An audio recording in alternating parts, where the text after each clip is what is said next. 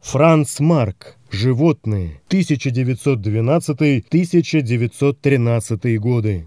Яркая акварель на бежевом квадратном листе изображает обыденный сюжет. По зеленому полю идут свинья и корова. Однако эта будничная сцена становится для Франца Марка поводом для живописного эксперимента. Художник доводит формы до простых геометрических объемов со скрученными углами. Заметнее всего это на примере спускающейся коровы, ее прямоугольного тела, цилиндрических ног и морды в виде перевернутой трапеции. Хвост понуро свисает под идеальным, словно по транспортиру, вымеренным прямым углом. Кроме того, некоторые линии художник повторяет два или три раза с небольшим отступом. Так у коровы оказывается четыре загривка макушка и три подбородка. Это умножение линий похоже на эффект фотографии с длинной выдержкой, когда мы видим одновременно сразу несколько фаз движения. Чуть дальше поднимается наверх черная свинья. Упрощенная форма ее тела также построена по законам геометрии. Полукруг бедра, конусы ног, разведенные как циркули на одинаковом расстоянии.